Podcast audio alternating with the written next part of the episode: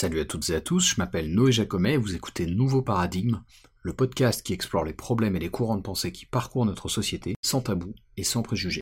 Alors comme je vous l'ai dit récemment, dans les prochaines semaines il va y avoir plusieurs épisodes consacrés à l'intelligence artificielle et aux modèles de langage multimodaux comme ChatGPT par exemple. Il y a quelques temps on a parlé sur YouTube des risques associés à ces technos, qui représentent des dangers assez sérieux en termes de sécurité informatique, de santé mentale aussi, notamment pour les jeunes, de stabilité politique. Bref, tout un tas d'applications où l'IA peut jouer un rôle et devrait à mon avis être régulée.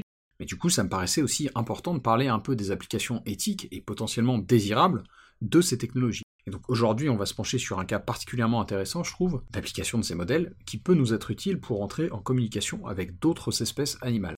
Oui, parce que nous sommes des animaux, hein. on est particuliers, mais on est quand même des animaux. C'est ça parce qu'on a souvent tendance à faire une distinction rigide entre les humains et le reste de la nature, et en fait on en fait partie même si bien sûr l'humanité a des spécificités culturelles assez singulières dans le monde animal.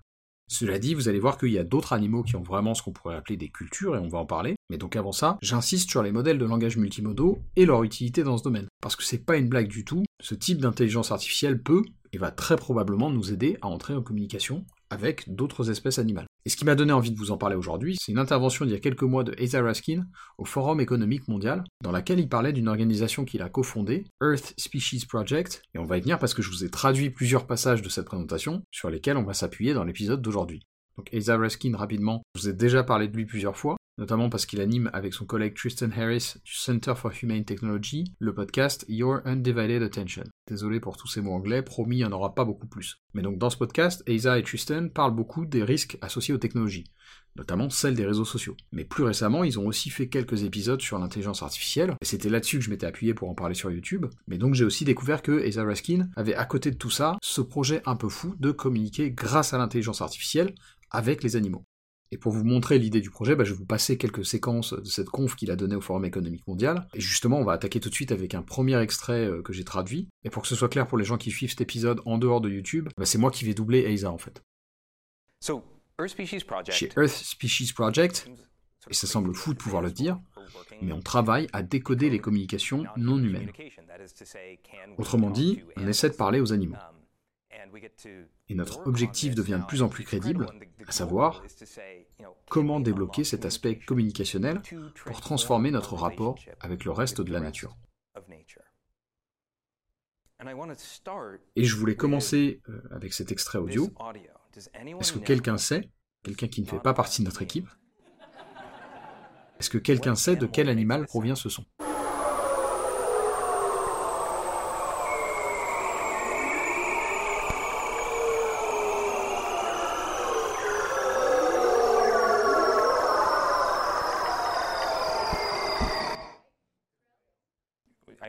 Alors j'ai entendu le plancton, c'est pas ça. J'ai entendu les baleines, c'est pas ça non plus. C'est pas les belugas, ni un genre d'oiseau. Ce sont en fait les phoques. Et plus précisément, c'est lié à leur parade nuptiale. C'est le cri que font les phoques pendant les périodes d'accouplement. Donc si vous entendez ça et que ça vous titille, vous savez où aller.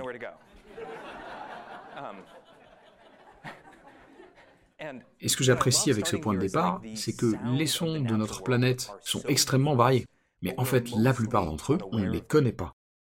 Fin de ce premier extrait. Et c'est vrai que c'est assez surprenant ce bruit de, de phoque, parce que perso, j'aurais jamais deviné que c'était des phoques qui faisaient ça en fait. Et effectivement, il semblerait qu'on soit tout à fait inconscient de la diversité des sons qui nous entourent dans la nature. Et justement, là-dessus aussi, l'IA peut nous guider et nous permettre d'étudier des aspects du monde qui nous entoure d'une façon qui peut nous permettre de mieux l'appréhender. Je vous passe un second extrait où Asa donne quelques exemples là-dessus. S'il y a un concept que j'aimerais que vous reteniez de cette présentation, c'est que notre capacité à comprendre est limitée par notre capacité à percevoir.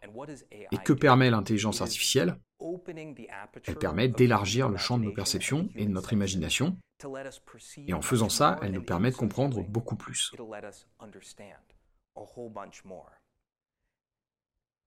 Karen, je m'interromps deux secondes, il parle de la chercheuse Karen Baker. Karen va vous donner plusieurs exemples, mais je voulais commencer par vous parler de mes préférés, qui sont vraiment des avant-goûts de ce que je décrivais en parlant d'élargir le champ de nos perceptions. En 2019, l'université de Tel Aviv a publié une étude incroyable sur les primes verts, qui sont des fleurs, et l'étude posait cette question. Est-ce que vous pensez qu'une fleur peut entendre le bruit d'une abeille en approche? Donc les chercheurs ont passé plusieurs extraits sonores à leur prime vert, des bruits de circulation, des bruits de chauve-souris et des bruits de pollinisateurs. C'est seulement dans ces cas-là, lorsque les chercheurs passaient des extraits sonores de bruits d'abeilles, qu'ils constataient une réponse des primes verts. Les fleurs se mettaient à produire un nectar plus abondant et plus sucré en seulement quelques secondes, comme pour leur dire euh, venez me voir. Je trouve ça incroyable. Et en fait, ils ont aussi essayé l'inverse, cette même équipe de chercheurs, ils ont essayé de générer du stress sur des plantes de tabac et de tomates, en les déshydratant, en les coupant, etc. Et pareil, ces plantes émettent des sons, pas forcément discrets d'ailleurs, qui sont proportionnels à leur niveau de stress. Et à une intensité qui est équivalente au langage humain. Hein. Simplement, c'est à des fréquences qu'on ne peut pas entendre. Donc voilà, on y est. On a des plantes qui peuvent entendre et des plantes qui parlent, qui émettent des sons, et on n'en avait aucune idée avant 2019. Le monde est inondé de communication, et je pense qu'avec le recul, dans quelques temps, on sera stupéfait de l'idée très statique qu'on s'en faisait. Voilà, fin de cet extrait, mais qui montre bien ce que décrit euh, Asa Raskin, à savoir que, bah oui, en tant qu'humain, on est euh, une part de la nature, et que, du fait des limites de nos sens, on n'a accès qu'à une portion de ce qui s'y déroule. A un autre bon exemple de ça, et vous avez peut-être déjà vu des vidéos qui le montrent, c'est qu'on a une vague représentation de la façon dont, par exemple, les chiens ou les chats perçoivent leur environnement. Et c'est assez différent de la façon dont nous, on perçoit le nôtre. Parce que sensoriellement, on a des capacités spécifiques et limitées, qui expliquent du coup qu'on n'entende pas ces communications que ESA mentionne. Et là, dans son exemple, on parle juste de végétaux, mais on sait aussi que c'est pareil dans le monde animal. Par exemple, on sait aujourd'hui que en fait, les girafes, dont on pensait qu'elles n'émettaient aucun son, en fait si, simplement elles communiquent à des fréquences très basses que notre oreille ne peut pas percevoir.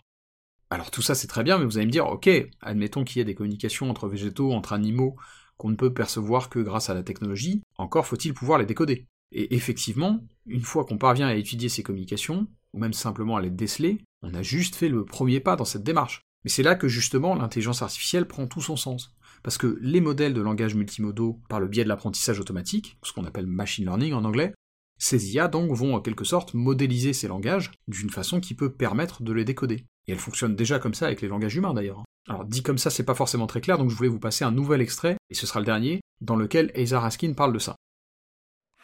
Comment faire pour traduire un langage sans pierre de Rosette? Eh bien, si vous voulez comprendre l'intelligence artificielle et son fonctionnement, il y a un concept à garder en tête qui l'explique très bien. L'IA transforme les rapports sémantiques en rapports géométriques.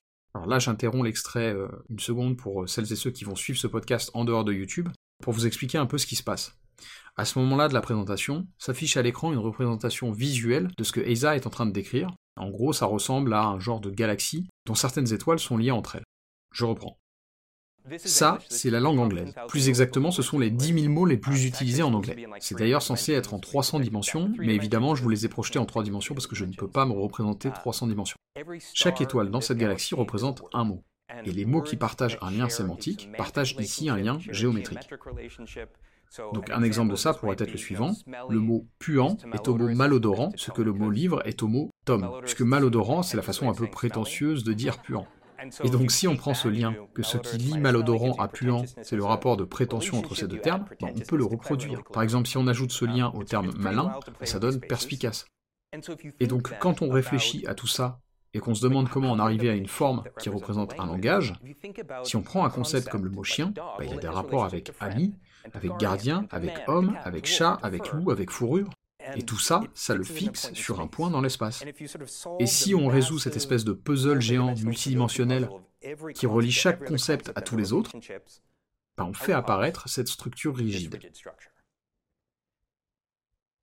Et la question que les chercheurs se sont alors posée, et c'est aussi la raison pour laquelle on a fondé Earth Species Project en 2017, c'est que si on compare la forme de l'allemand à la forme de l'anglais, elles sont probablement pas la même forme, n'est-ce pas? Et les linguistes répondraient, sachant que ces langues ont des histoires différentes, qu'elles ont des cultures différentes, des rapports au monde différents, a priori elles devraient se matérialiser par des formes différentes. Et pourtant, quand on regarde les formes que les IA leur ont données, en fait, elles sont très proches. Et ce n'est pas juste l'anglais comparé à l'allemand, hein, qui ont des racines communes. Il y avait aussi des langues comme le japonais, l'espéranto, le finnois, le turc, l'araméen, Et c'est pas que ces langues ont exactement la même forme. Et d'ailleurs, plus les langages sont distants, plus ils ont des formes décorrélées. Mais cela étant dit, il y a quand même une façon d'aligner ces formes les unes sur les autres, d'une façon qui fait que le point qu'occupe le mot chien se retrouve au même endroit. Et je pense que c'est profondément beau. Dans un moment où on est aussi divisé, il y a cette structure sous-jacente qui nous unit tous. Et donc notre raisonnement, et juste pour info, c'est pas exactement comme ça que fonctionnent les modèles d'apprentissage automatique les plus modernes, mais en gros c'est le concept de base. Et donc notre raisonnement c'était, est-ce qu'on peut appliquer ça aux communications animales? Si on construit ce modèle, cette forme, quelle partie pourrait s'aligner sur les langages humains? Et s'il y a alignement, alors on devrait pouvoir faire de la traduction directe. Et évidemment, il y aura aussi des endroits où ces communications ne s'alignent pas, parce que l'expérience animale est tellement différente de la nôtre qu'on ne peut pas la traduire. Et je ne sais pas lequel de ces deux aspects est le plus fascinant. Les concepts qu'on peut retranscrire directement vers un équivalent dans l'expérience humaine, ou bien justement les concepts dont on n'a pas la moindre idée de ce qu'ils veulent dire. Et ces choses-là seront par définition celles qui sont hors du champ des représentations et de l'imagination humaine. Les baleines et les dauphins ont des cultures qui ont été transmises oralement depuis 34 millions d'années. Imaginez ce qu'ils pourraient savoir.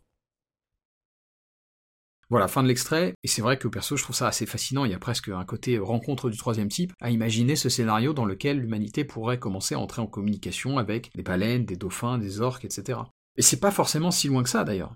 Dans cette présentation, Raskin il explique que c'est pas garanti, mais que c'est envisageable à une échéance de quelques années. Donc pas très loin en fait. Ce qui implique une certaine responsabilité d'ailleurs, parce que la spécificité de ce scénario où on communique avec les animaux par le biais de l'IA, c'est que du coup on va pouvoir le faire avant d'avoir traduit leur langage. De la même manière qu'aujourd'hui on peut créer une IA conversationnelle qui parle mandarin sans soi-même avoir besoin de parler le mandarin.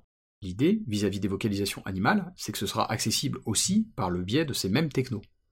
Et ça, ça implique de faire attention à ne pas déstabiliser des cultures qui ont été bah, en fait autarciques pendant des millions d'années. Et c'est pour ça que je parlais de responsabilité, parce que c'est vraiment le mot. Mais tout ça étant dit et pris en compte, je pense que ces technos pourraient aussi permettre de transformer complètement notre rapport à la nature, d'une façon assez saine d'ailleurs. Et c'est pour ça que je voulais en parler. Et la conclusion de Eza dans sa présentation, et je trouve qu'elle est assez belle, c'est qu'en fait l'intelligence artificielle, en tout cas l'usage qu'on pourrait en faire dans ce contexte, c'est un peu l'équivalent du télescope.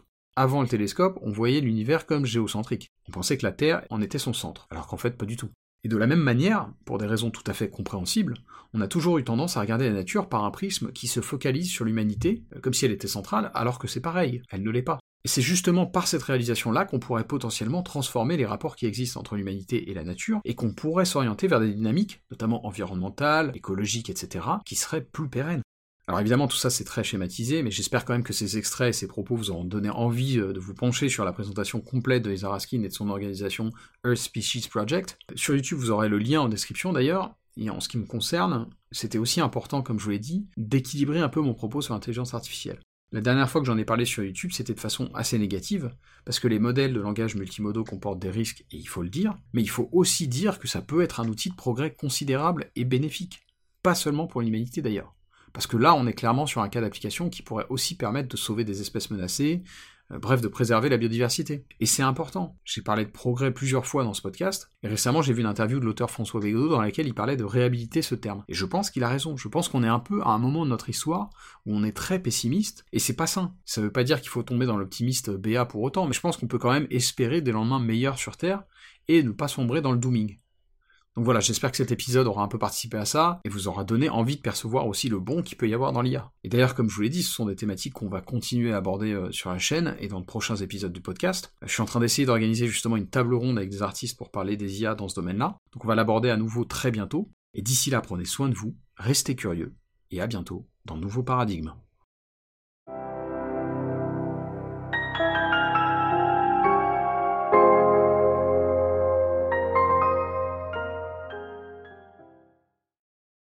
Si vous aimez mon travail et que vous voulez me soutenir, il y a plusieurs façons de le faire. Vous pouvez attribuer une note et suivre un nouveau paradigme sur Apple Podcast, Spotify, Deezer et YouTube, ou bien vous pouvez simplement le partager à vos amis et vos proches. Le bouche à oreille aide toujours. Enfin, vous pouvez financer le podcast en vous rendant sur ma page Patreon ou Tipeee. Et quel que soit le soutien que vous m'apportez, merci. C'est vraiment grâce à vous que mon travail peut continuer à exister et se pérenniser.